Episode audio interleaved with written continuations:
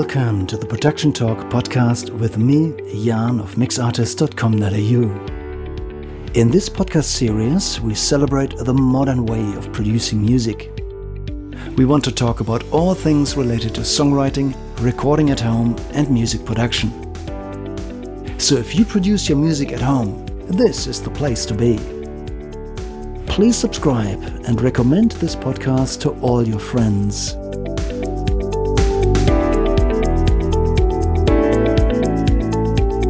This is the Production Talk podcast, episode 73. Welcome back to another episode of the Production Talk podcast. At the beginning of this episode, as always, I would like to acknowledge the traditional owners and custodians of the country that we are recording this interview on today, the Arakwal people of the Bundjalung Nation, and I would like to express my respect to the elders, past, present, and emerging.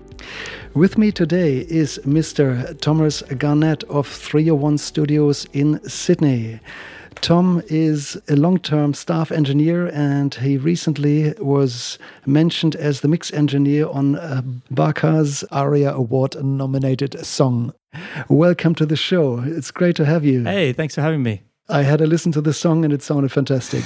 Tom, it's been a long time. Uh, we've crossed paths, I want to say six to eight years ago yeah. in the Northern Rivers. And then we just uh, ran into each other a couple of weeks ago at uh, Studio 301's uh, Producers and Engineers Barbecue, which was part of the ARIA Week. Yeah. And it was really great to meet you. So I'm just dying to find out what has happened in the meantime. So maybe just want to start with uh, the beginning of your career. Talk me through the milestones and tell me what you're doing now. Oh, wow. Such a big question. Uh, uh, Start at the beginning. Yeah, well, I guess like most engineers, I was a musician, or I wanted to be a musician. And I was sort of, I left school and wanted to get some gigs. And me and my buddy who I played with, we couldn't get any gigs because we asked to play places and they said, We want to hear you, what you sound like. And we were like, How do we do that? And then so we, mm. we, figured out you have to go to a recording studio, and then we figured out that was too expensive. So I decided, well, I'm just gonna. It can't be that hard. I'm just gonna do it myself. So I bought like a. I mean, it was before I figured out DAWs and computers, and I I bought like a Boss recording system that had like six, eight channels or something, and I started making demos, and I really thought that was fun. And before I knew it, I was enrolled at SAE Byron Bay, and I didn't go to class very much, but I booked the studios more than probably anybody there. So, and then, uh, which was really handy because after I finished my degree, I applied for internships to pretty much every studio, including Studios 301, who I didn't get a call back from. But I got an internship at another studio, which ended up being really cool and probably in some ways a lot better because it was uh, it was the old 301 Castlereagh Street. So the original 301 Castlereagh Street at 301 Castlereagh Street, which was called Rec Studios. And the two guys there were legends and they're good friends of mine. And um, it wasn't like run like 301. It was sort of musician. There was a musicians run by. It was a studio of musicians run by musicians and a little bit more ad hoc, a little bit more crazy, but it was in the city. So anytime big artists would book and they didn't want to get a cab to 301, they would come to the studio. So I got to work with some really big name clients really straight away. And I mean, actually, one interesting thing was almost a classic story. My first day of interning, I um, I got there. I immediately I was really nervous and scared. I grabbed the vacuum because I was like, I'm going to be cleaning. I'm going to be scrubbing toilets, and and the the guy who the owner and one of the head engineers said, hey, what are you doing? You don't have to do that. I need your help.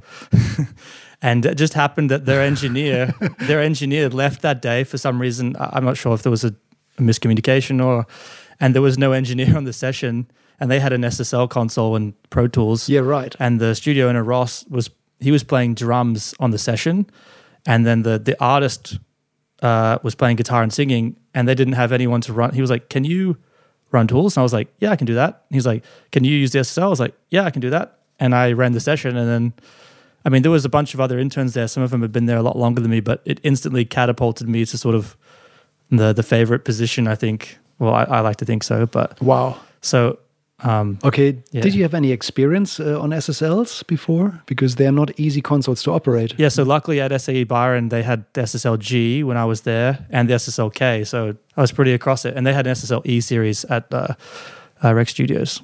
Yeah, which is very similar to the G. Yeah, so it was like being back at school. Fantastic. Okay, well, that's really good. Uh, and and about what year was that? How, how long ago? Uh, that was in 2014. I think was when Yeah, I started right. at that studio. So literally January. I, I, I remember I the, the new year started and I moved to Sydney. I, I was from the Gold Coast. I moved to Sydney to do this internship and um, yeah, just I took all my stuff and just moved down there. I, I didn't have many many friends or I just wanted to work and I I had no plan B. I was just I'm gonna become a studio engineer. Um, Wow. and yeah, that's kind of how I started. I also had a, another gig at another studio called Alberts, which was a like the rock and roll Hall of Fame. I had my band had recorded there, and I, I sort of was like the assistant there for a bit as well with a, another guy, and um, did a lot of cool stuff there as well, including tape transfers and a lot of cool sessions. And so I I was r- really lucky. Um, I mean, you have to make your own luck. I, I kind of made my own luck, but when I got those opportunities, I I was well prepared and I worked really hard. And you were ready. So I didn't, I, I wasn't going out and socializing too much. I was just coming to the studio every single day, whether it was my intern shift or not, and trying to be helpful and just, and you know, I'd clean the floors and do whatever, or if they needed help on sessions, I would help them. And I think that I think that made a big difference because some some people do internships and they they just want to play their beats on the speakers and they don't care about what the patch bay does and stuff like that. And but yeah, that's kind of how I got my foot in the door. Okay. And uh, how did you move from being an assistant uh, to being actual staff engineer? How how long did it take you to to take on this title? Uh, probably about a year, I think. I mean, at this, That's quick. yeah, it was quick because I mean, at three or one, it would probably take a bit longer, and and probably be harder. Um, but at this studio, because the two the two guys who ran it were musicians and they had other interests. Like one of them is an artist manager, and Ross is a drummer, and they didn't want to do the engineering at the studio so much, and they kind of got a little bit sick of it. So they would start passing me the gigs they didn't want to do, and before long, I see. those gigs just got bigger and bigger and they they wanted to do less and less and I was the I was the most capable of the interns because they had a bunch of other um, interns but they they weren't trusted to run sessions and I just I, I'd been in positions where I'd proven that I could do it and um, so they just started giving me more and more sessions and then it wasn't like officially like hey you're an engineer now it was just kind of I was just doing sessions and It happened. Yeah. and it just kind of happened like that and And uh, for how long were you there? I was at Rec for three or four years. Okay. I was also working at Alberts, but Alberts closed down. Mm. And then Rec, uh, it got to the point at Rec where I got busy with my own stuff because I'd been doing so many things. And I got my own room in the same complex. And I just didn't want to do everyone who came through the door anymore. I was, I was getting a little burnt out, to be honest. I was just, I worked so much, and it was it was invaluable experience. Like I, I literally working there for three years was like working in another studio for six. I always tell other people because Yeah, right. um, those guys didn't have the budget to fix stuff. It was an old building. It was the old 301, and before that was Capitol. So hmm. all the wiring was old. The, the console was was break was breaking and didn't work very well, and and they just didn't have the budget to fix it. They we had techs come in, but and so just getting things to work there sometimes was was a real challenge. And sometimes we'd have big bands with like 11 people, I remember, and there'd be a, an engineer that came from Melbourne, and it was like I had to get everything to work, and it was a real challenge. And I, I just you do 14 to 16 hour days or more sometimes, and if you do enough of those in a week, over and over, and it just you just get burnt out. And eventually, I was a little bit burnt out and I didn't want to do the there was kind of too much work there for one engineer, but not enough for two. I see. So yeah. we couldn't get Mm. we couldn't get somebody else to come um, and fill in. So eventually, I kind of passed the torch to one of the the other guys who used to assist me, and um, who then ended up becoming a 301 engineer as well. And and then uh, unfortunately, Rec closed down because they sold the building. So they, those guys did really well to to run a really cool facility for so long and keep the keep carrying the torch of that building. I don't know if anyone listening knows, but the original 301 was at 301 Castlereagh Street where this studio rec was, and it was the I think it was Capitol or EMI, and like David Bowie did an album there, and you know heaps of famous from the 60s and 70s, heaps of people recorded there. Like it's unbelievable. So um, it was a real honor to to be even to be able to work in that building. So I'm really grateful that I got a got a shot there and yeah, nice. That's a piece of history. a piece of history. Lovely. Yeah. Yeah. Yeah. Cool. And uh, yeah, tell us about the next steps of of your career. Uh, well, then next, I I had my room down the hall, and I was just doing lots of mixing, and that's kind of when I really fell in love with mixing. And you know, I'd record someone and do the mix, and people just started booking me for mixing, and I was sending all of my mixes to 301 for mastering, and I think I sent like, I don't know. 20 or something songs in a month and they were like who's this tom guy we should meet him so a few of the 301 team called me up and said, "Let's have some beers." And they came over and we got really drunk, and I got to know them. And then, really, luckily for me, a few of the mastering engineers at 301, like Steve Smart and Andrew Edgson, they kind of I mean, they put in a good word for me to Ron, who's who runs 301, and they they said you need to get Tom, like he's really good. And I mean, I I don't know why they think that. Oh, you earned that. And um, Ron, he he, uh, he hit me up and said, "Do you want to come and do some stuff for us?" And I said yes. And there was just at the time when 301 was changing the building to the to the new facility, and um, Yeah, I think they'd had some stuff, a big move, and they'd lost some staff because of the close down. And when they were opening back up, they needed staff back, and some of those old staff had moved on to other places. So I there was a, a luckily just I was in the right place at the right time, and I showed up, and they needed people to test the consoles. So they were like, "Hey, do you know how to use the Neve?" And I didn't, but I said yes because we need to test every single channel and every single pot that because they'd reinstalled it, and we need to because it had been in storage for a year. So I got paid to test the console, and at the same time, I taught myself how to use that console so that the first session that was booked there, I was on the session, and it was a big producer from uh, America had come to produce an artist there, and I was the sort of engineer, and I had just learned that console literally the days before, testing all the parts and figuring it all out, and reading the manual and asking questions to people. Um, so I kind of, uh, yeah, I kind of snuck my way in. Um, nice. and then they have an Well- SSL there as well, which I also knew how to use. And Yeah, so then I was once I did those sessions, I was, I was, I was um, kind of part of the team, wow, fantastic. and it was it's pretty rare because usually you have to intern and and I kind of skipped the I skipped the I did my time somewhere else, but yeah, it's Yeah. it's funny because Yeah, I did You apply there and they didn't accept me, and then I I came back as an engineer. So you played Yeah. that well. Good on you. Good on you. Took, I took the long road. Yeah. Okay. And uh, what's a week like uh, uh, for a staff engineer at Three One? You know, how, does it start? How many days do you work? How long are your days? What, what do you do all day? Well, I guess the week doesn't really start or end because at a place like 301, it's pretty much open 24 7. So it, and I got a, a quick reputation for doing the late hip hop sessions. Is kind of was my, that was like my niche. You know, other guys did rock and jazz, and Simon does the vocals. And I sort of found my niche as like the hip hop engineer. And I did a lot of the international, a lot of people don't want to do the international hip hop sessions because they're a real punish. These guys are often really rude. They come in really late at night. They work a really long time.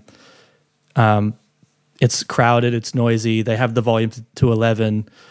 Um, oh, gee. So I I did a bunch of those, and I guess like sometimes those you'll start at 4 p.m. in the afternoon, and you'll still be going at 8 8 a.m. the next morning. Sometimes sometimes longer. Um, Whoa! So That's and they might on. have booked three days in a row. So you, you, you go have a sleep, wake up, come back, do it again.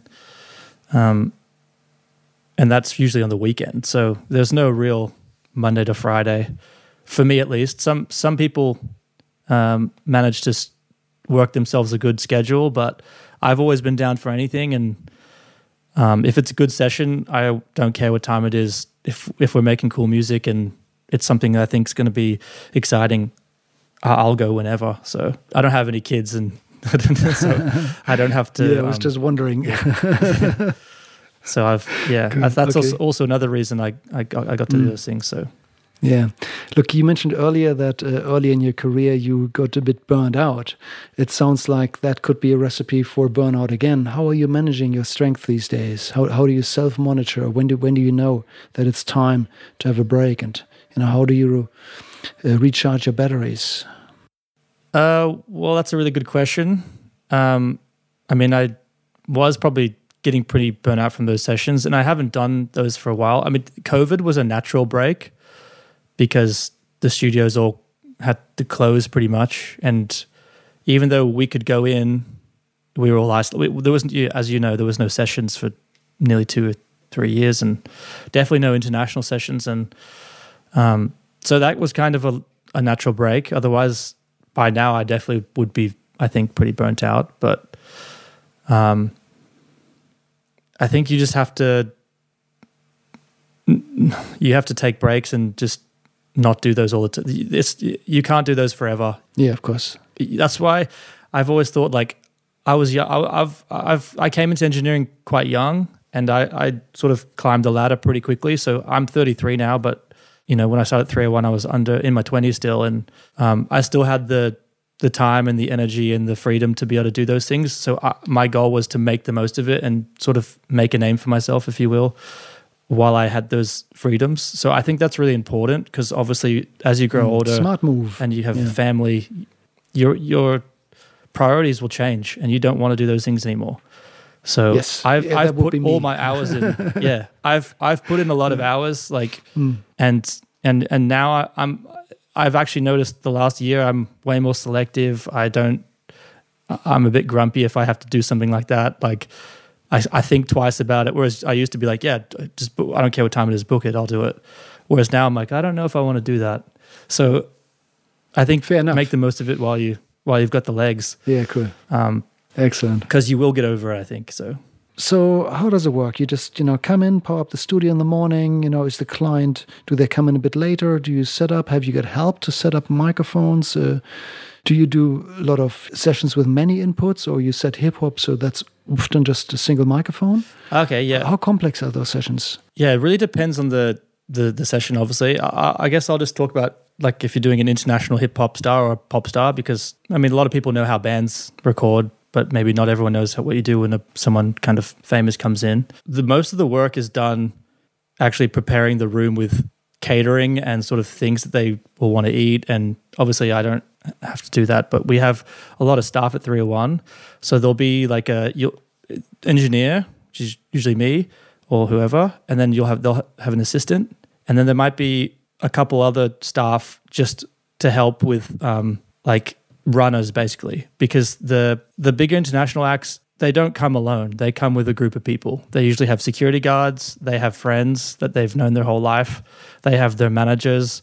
They have all sorts of people in a circus following them around and those people ask you for things like they are the artist and you can't really say no to them either so you need to have if you're the engineer and you're by yourself you don't want them asking you to go get them some salmon at three o'clock in the morning when you're trying to record the vocal. Yeah. So you need like the the support staff is really important, and at 301, that's what they do really well, and that's why 301 does a lot of international, like a lot of famous people come to 301 is because they have the capacity to run those sessions.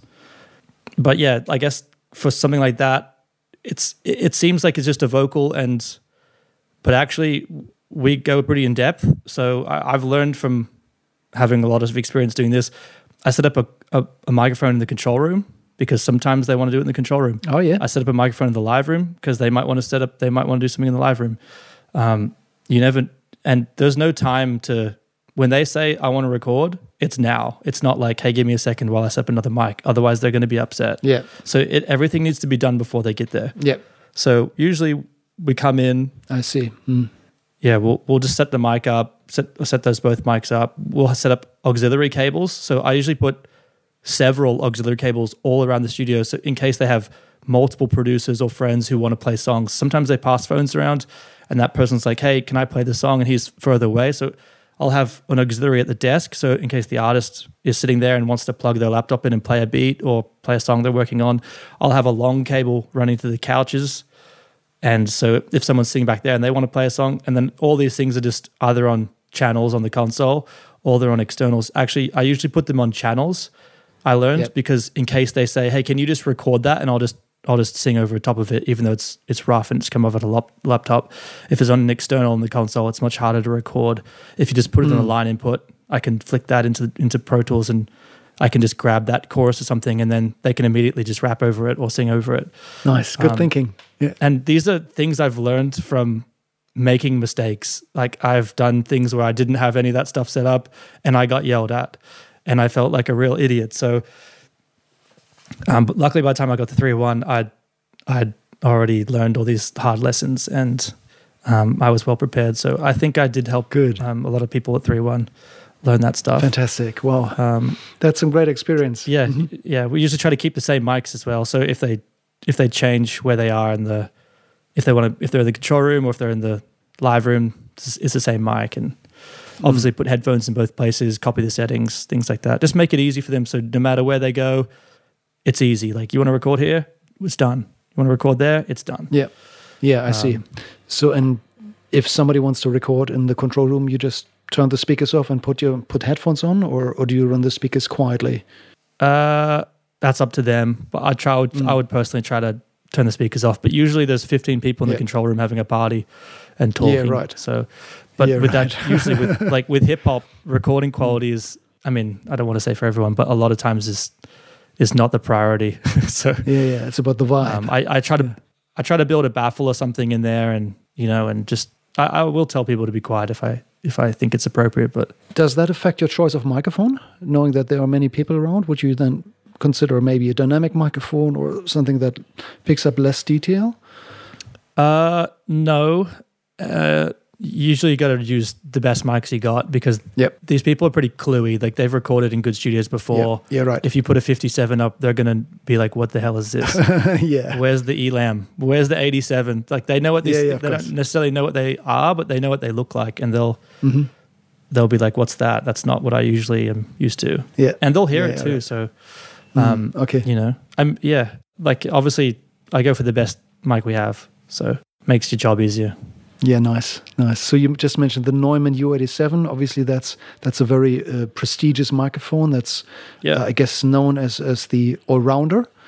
Uh, Mhm. You find it in many studios, but the ELAM is that the uh, two five one is uh, That's the that 251. Telefunken? Yeah. Yeah, yeah, right. That's That a real is- great mic.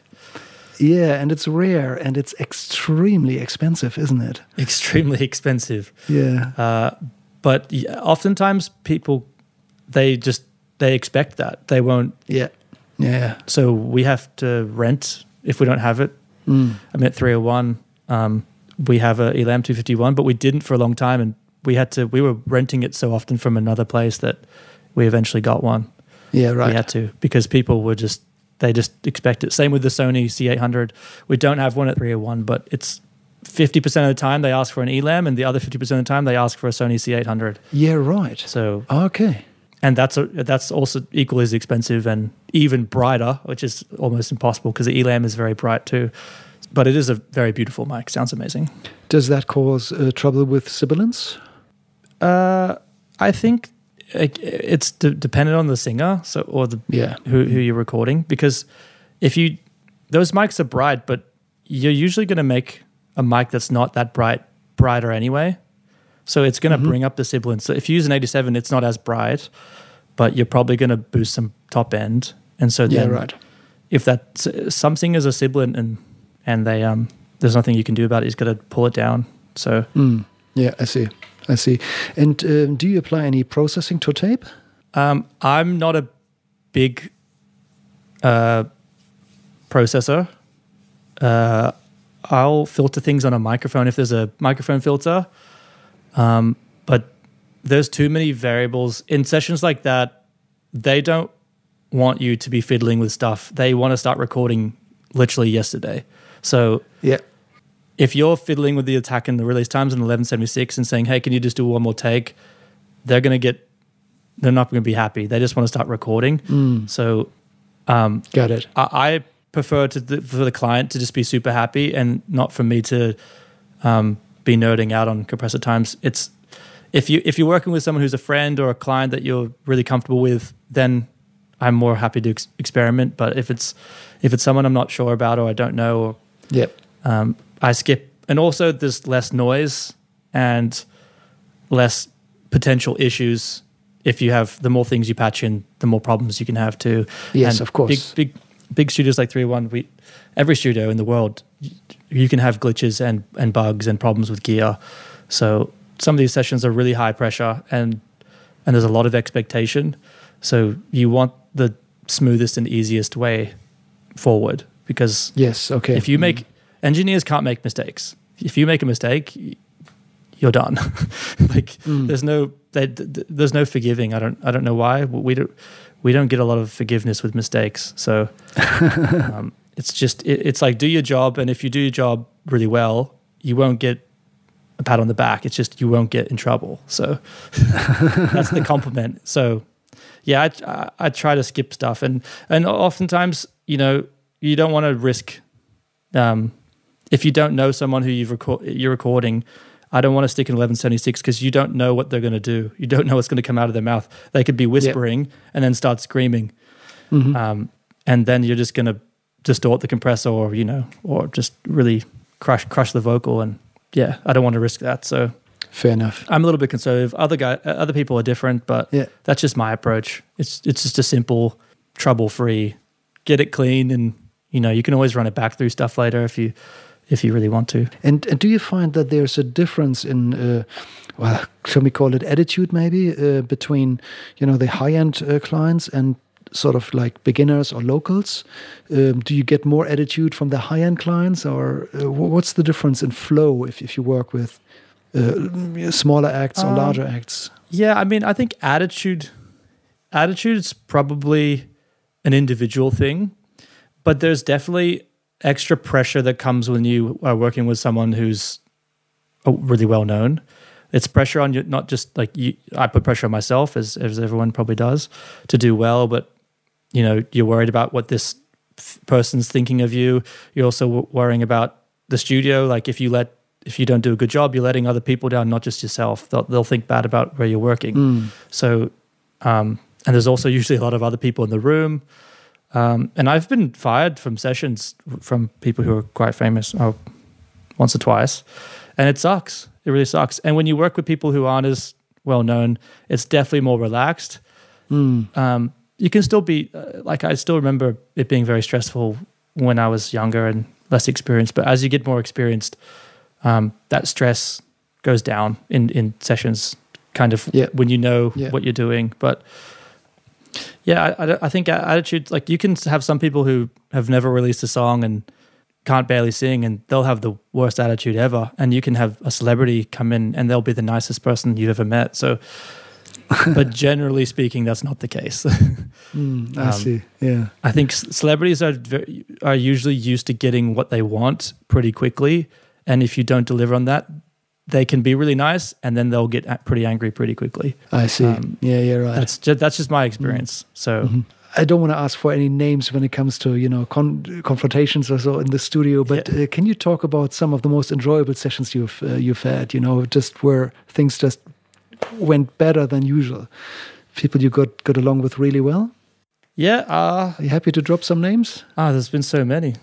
Yeah, I would, I don't want to drop names just to sound like I'm dropping names. I mean, I do a lot of work with Delta Goodrem. She's obviously one of my, um, she's become one of my closest friends, and I work with her pretty much every week, and I have worked with her for three years. And she's really lovely and down to earth, and we have a great working relationship. And um, I mean, when I first worked for her, I was really stressed, and I know that when she has to work it with other people, they get really stressed working for her just because she's a celebrity. But she is really nice, and um, I know that you know how she likes to be recorded, and she has a lot of trust in me, and um, it it makes it's it, working with her is is just like working with a friend. So it's always good um, recording her, and she's an amazing singer. Um, she just does. It's one of the few people who just does full takes, and then oh wow, you kind of finished. Yeah. So she'll just do a few full takes. I mean, not always, but oftentimes she'll just do three or four takes, and it will make an easy little comp, and it'll be done. Yep. Uh, those are my preferred sessions, you know, when yeah. the singers can do that. But that's not always the case, yeah. and it doesn't suit everybody, of course. Yeah. Okay. Uh, and I've had some really awesome uh, rap sessions. I think Kid Ink, uh, he was really nice. We had a really good session. Um, uh, yeah, I, sorry, I'm just drawing a blank. I've just, uh, but I've I've done lots That's of okay. cool stuff. That's and, okay. Um, yeah. Say, and uh, when you produce these days, uh, is everything literally recorded in a studio, or is it like you know? I guess in most budget studios that musicians bring half the recordings um, from home. It was done on a DI box at home um, and Yeah. record drums. Uh, is it is it a blend of home recording and studio production, or is it all done in a studio? Uh, definitely more of a blend, I'd say. Mm. Um, Okay. But then I don't. This last year, I've been doing recordings pretty much everywhere except for studios. I've been traveling a lot, and um, I I recorded Delta on a cruise ship a couple weeks ago. Um, Delta sometimes doesn't like to come to the studio because she's busy, so we'll just record wherever she is, and that's a separate challenge and probably a separate conversation. Um, but yeah, we'll we'll stick a mic up, try to deaden the room and and record. And but I mean, I did a I did a band the other day at 301, and they'd had a bunch of backing tracks finished, and they wanted to bring some live drums to the to the demo, and they brought a drummer in, and we recorded drums and some guitars there. So that's pretty common, I think. And then hmm. with mixing, a lot of people send you things that they've been produced, and they think, hey, if you you know if if you're hearing anything, add something.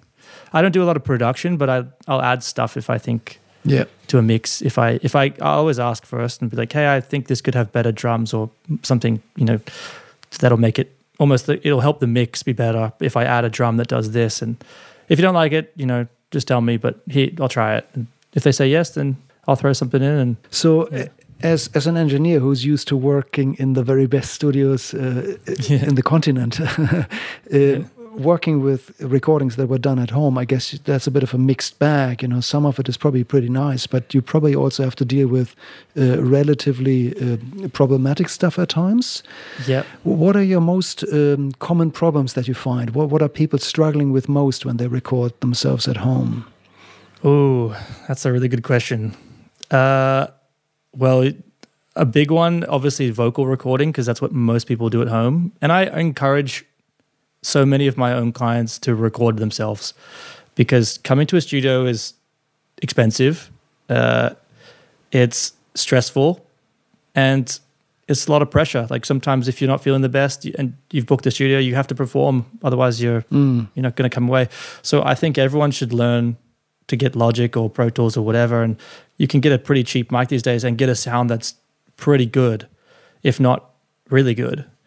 Um, but the problems I see most people have is either doing too much processing yourself, trying like trying to do too much, or just see. sim- Mm. simple things like your room's not dead enough and you have a terrible reflection and that's causing your microphone to have you know a really early reflective sort of frequency spikes and things like that or or just Mm. roomy sounds and Yeah, um, right. or too close to the mic just just people don't have the some people don't have the ear to hear that they're so if you're really close to the mic like that you're just obviously going to get a lot of proximity effect and even if you cut it all the way, it's still i don't know Yep.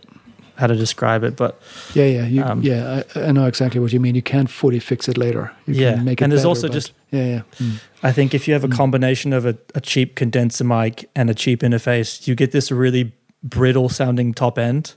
Yeah. Um, which I mean, I shouldn't say this because, but I call it the Rode mic effect. because it's oftentimes. I I don't want to hate on Rode mics, but it oftentimes is people have a Rode mic at a cheaper one at home, and I mean, I, I had a, I had a Rode K2. They make some good mics, but the cheaper ones they have a very particular sounding top end, and when someone's recorded at home and you're trying to get a modern sounding pop sound and it's has a lot of brightness, you just if you push the brightness, it's harsh. And Yeah. if you take away, it sounds dull, and it's there's no. Mm-hmm. I, I talk about this with some of my colleagues all the time. There's just no matter what you do, it doesn't sound good, and Yeah, it's not necessarily I a Rode mic. Exactly what you're talking about. I'm, I've I call it the Rode mic effect, but that's Yeah, a little harsh yeah. to Rode, I think. But I mean, Yeah. some people, I think it's a combination of rooms and the mic and you know Mm-hmm. everything. But um, i- If I can share a trick that I use there, yeah, um, if, if that's the problem I'm facing with, and in particular if it's uh, brighter female voices, that just makes Mm. it exponentially uh, more more brittle. But if I've got a brittle voice, uh, I use uh, oeksound's uh, Soothe plugin, oh yeah, yeah. uh, followed favorite. up by by uh, tape saturation. Ah, okay, nice. And between the two, it often sort of um, I, I find a compromise that I can live with that that works in the mix. yeah, But uh, it's it's different every single time, so it, it doesn't always work. You know, uh, I think I have good Soothe results with too on. Mm. every single, every nearly every single channel of my. You're right. Right. on the highest setting. that- that's a lot. it's, You're it's right. always at um it's always at ultra four times oversampling just to make me feel better and Mm. um it's yeah, even if a vocal is perfectly recorded i think well why not just a little bit of just a little bit of soothe just it can't hurt but yeah, um yeah. it's a really it's a really great plugin and it, actually people ask me like oftentimes oh what can i do to sort of combat that effect at home and i'm like well i use this plugin but i don't know if you want to spend that much money on that yeah, if it's gonna, not it's not cheap. because I think if if you if if you used it too much, it it it actually does make things sound worse. It's like a multi. I think so too. Yeah, it's it's Yeah. like a surgery knife that that thing. Yeah. So you can do a lot of damage with that as well, as well as good. Yeah. And I really believe in getting it right in the first place wherever possible. Mm. Absolutely, that's that's definitely most important. Yeah, well said. Okay, so let me just sum that up. So, you know, the advice for rec- musicians who record themselves at home that's definitely look at your reflections and how the room sounds and don't capture too much. And I guess a good tip could be to just do a little test recording and then just literally put on headphones and crank it a bit louder for a moment and just listen to how much room you hear.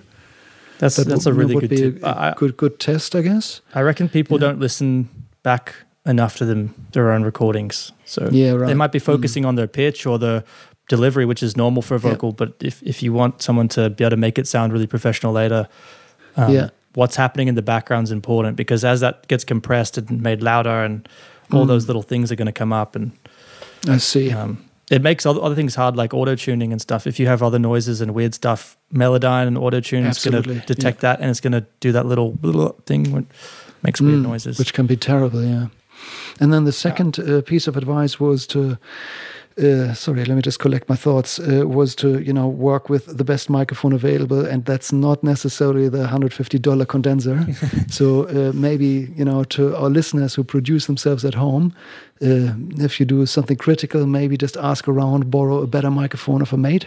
yep Or maybe uh, even go to a local studio if they've got something decent. But um, i mean you can Yeah, rent so- u87s for like 50 bucks a day or something really, but also i, I not, yeah. not where I live, unfortunately. Ah, okay. Well, someone might have one. You might know someone who has one and you can rent it. But I've Yeah, I've heard point. Yeah. I've literally heard a uh, Neumann U47, a vintage one, and shot it out with an SM7, and the SM7 won. So, and that's happened not just to me, but other people I know. So, just because the mic's more expensive doesn't mean that it's better. And Yeah, you know, it also depends on the voice that that Yeah, you that's- record. Yeah, Mm, yeah. Look, the SM7 is a phenomenal microphone. I've got one in my studio and gets a lot of use. And uh, yeah, uh, I've had quite a few situations where I had a you know drummer and bass player in one live room, and a guitar player in another live room, and percussions in another, and then a piano player, and then the vocalist was literally in the control room playing guitar into a DI box, singing into an SM7 Mhm. which was meant to be a guide tag, but it sounded good enough. And we just said, well, there's a certain magic in the moment. You know, the, the the spirit of the recording was right, yeah. and we, we used it. So, and it's in the recording. That's awesome. So why not? You know, the Yeah. SM7 is legendary. It's been used on many recordings, uh, Yeah. many professional recordings like Metallica, Michael Jackson, and we could keep on going. Phenomenal Yeah. mic. Mm. and it's going to pick up less room sound if you're recording at home too, which is really exactly, important. exactly, Yeah. and pretty much that's the reason why I set it up in the control room, so that I wouldn't you know, capture uh, the you know people talking and breathing and so on. Yeah, nice, nice. That's some Yeah. really good advice, Tom. That's some really good advice. So, look, um, let's go back to other things that we that you know musicians can learn from from your experience. And you know, Okay. musicianship is, is is of course one thing, but what about preparing instruments for recording session? Um, have you come across any uh, anything you want to suggest to our our listeners to prepare themselves Oh yeah, for a recording session to get the most out of it? That's such a good point. I think it's such an undervalued um, part of the process. The most important thing, as as you know and most engineers know, is the is the what you're recording. If you have a guitar that's out of tune, it doesn't matter if you use the best stuff; it's going to be out of tune later it, when you record it. Yeah. So, I, I mean, uh, like, get you get like, don't be afraid to get your guitars set up by a professional. It sounds so much better. I mean, I just took my bass the other day to someone in Sydney, and I, you sometimes even forget how good it can sound when it's been properly set up. Um, if you do that before you record, you're you're already ninety percent of the way there to having a better sound than most people, Mm. um, and that's going to make your engineer super happy. And I mean, you don't. It's it's weird. Engineers are. It's like we're fighting to get sometimes musicians to you know tune the guitar or change the strings so that we can get a better. But actually, as a musician, it's it's your sound that you should want to be the best that it can be. So you should come with you know fresh strings or if I mean if if that's the sound you want or or and make sure your intonations sorted out if you have a guitar. And for drums, I think it's it's unbelievable to me how many times people have old skins on their drum kit and they want to sound like a modern band and it's like but the Yeah. the skins are barely they're barely hanging in there. And I mean Mm. if you if you hear the sound of freshly changed drum skins, it's just it's Yeah. it's night It's and day world difference. how- of difference. It's yeah. just it no EQ in the world can make up the Yeah. difference. It's Yeah. just it's It's- um, it's and it's, it's the same with any guitar strings and Mm. I mean it doesn't happen very often, but the best thing to do is is have a drum tech. You know, I mean I haven't been in many sessions where that's happened, but I know like if you do a big session in America, there's the drum doctor. He, I know I know Delta did one her last album. She went to Sunset Sound or one of those big studios and they just spent 4 days just getting the drums to sound perfect. and it's like Four days. Wow. I think something like that. I, I could be exaggerating. Oh, gee. I I wasn't there, but Yeah, you know, yeah, they, right. they would they they had twenty drum kits or however many, and they had them all tuned and ready to go. So it's like, oh, this song we want more of this kind of sound, so we'll use it. and it's almost because I always say to my my friends and colleagues, we all put the mics kind of in the same place. On if you're let's just take drums or guitars. Like if it's a guitar amp, you- you're putting the mic pretty much in front of the cone. Or if it's a drum kit, you're kind of putting overheads up and mic on the snare, mic on the kick. I mean, people, everyone does something slightly different, but there's a general, we Yeah. all kind of do the same. The difference is between a good sound and a bad sound is what the instrument and the, the playing sounds like. So, I mean, if you have those things taken care of, you just Well have to put the mics up. You have to put the mics up kind of where everybody else does it. Um, and you've already got a better sound than most people. And then, you know, put a couple weird things around to make it interesting. Put a guitar pedal on a on a drum kit or something and make it sound crunchy. But, you know, uh, yeah, that, that to me is when someone when you uh, there's session drummers who are really good at tuning and when they come in, you know it's going to be a good day. Um, and some of the best drummers in the world can't tune the drums, and and even though they play amazingly, they don't record well because the kit doesn't sound good.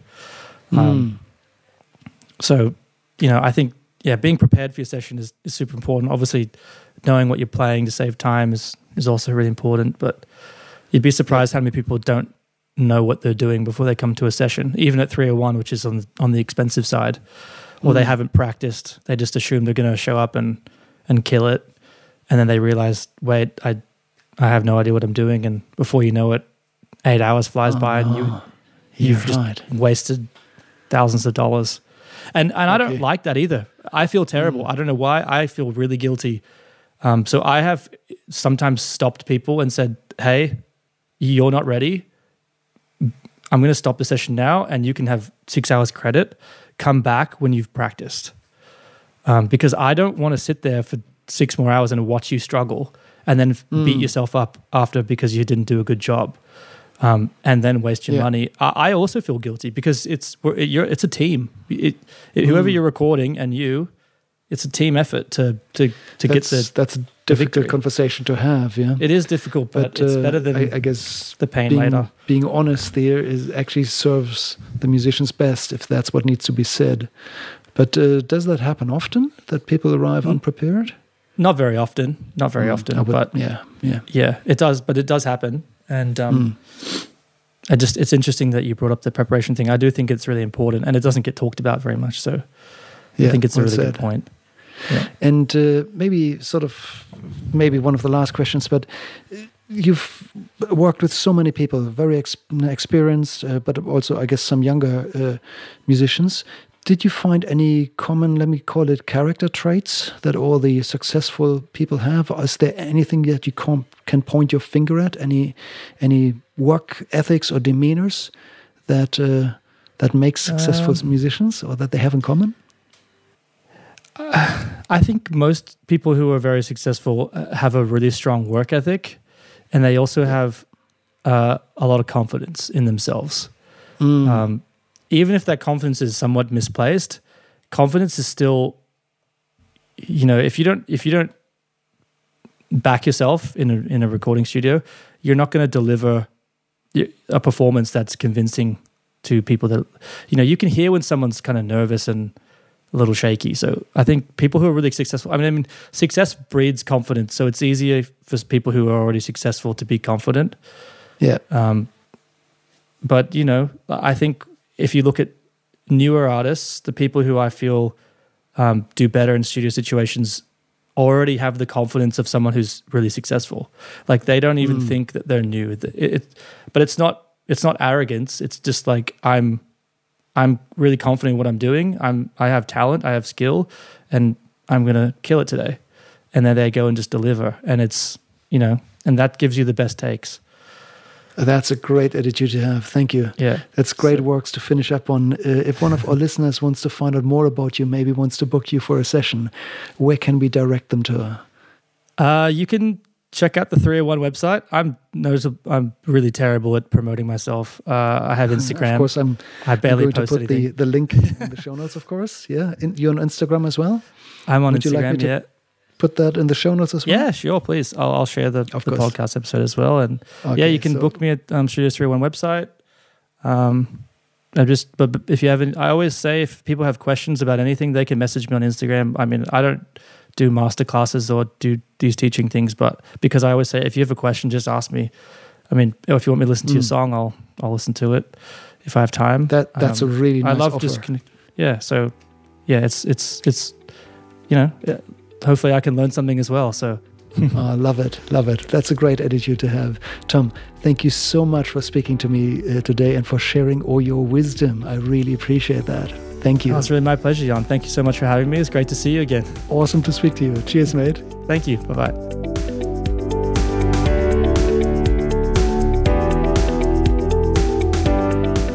Wow, this was Mr. Tom Garnett of Studios 301 on the Production Talk podcast.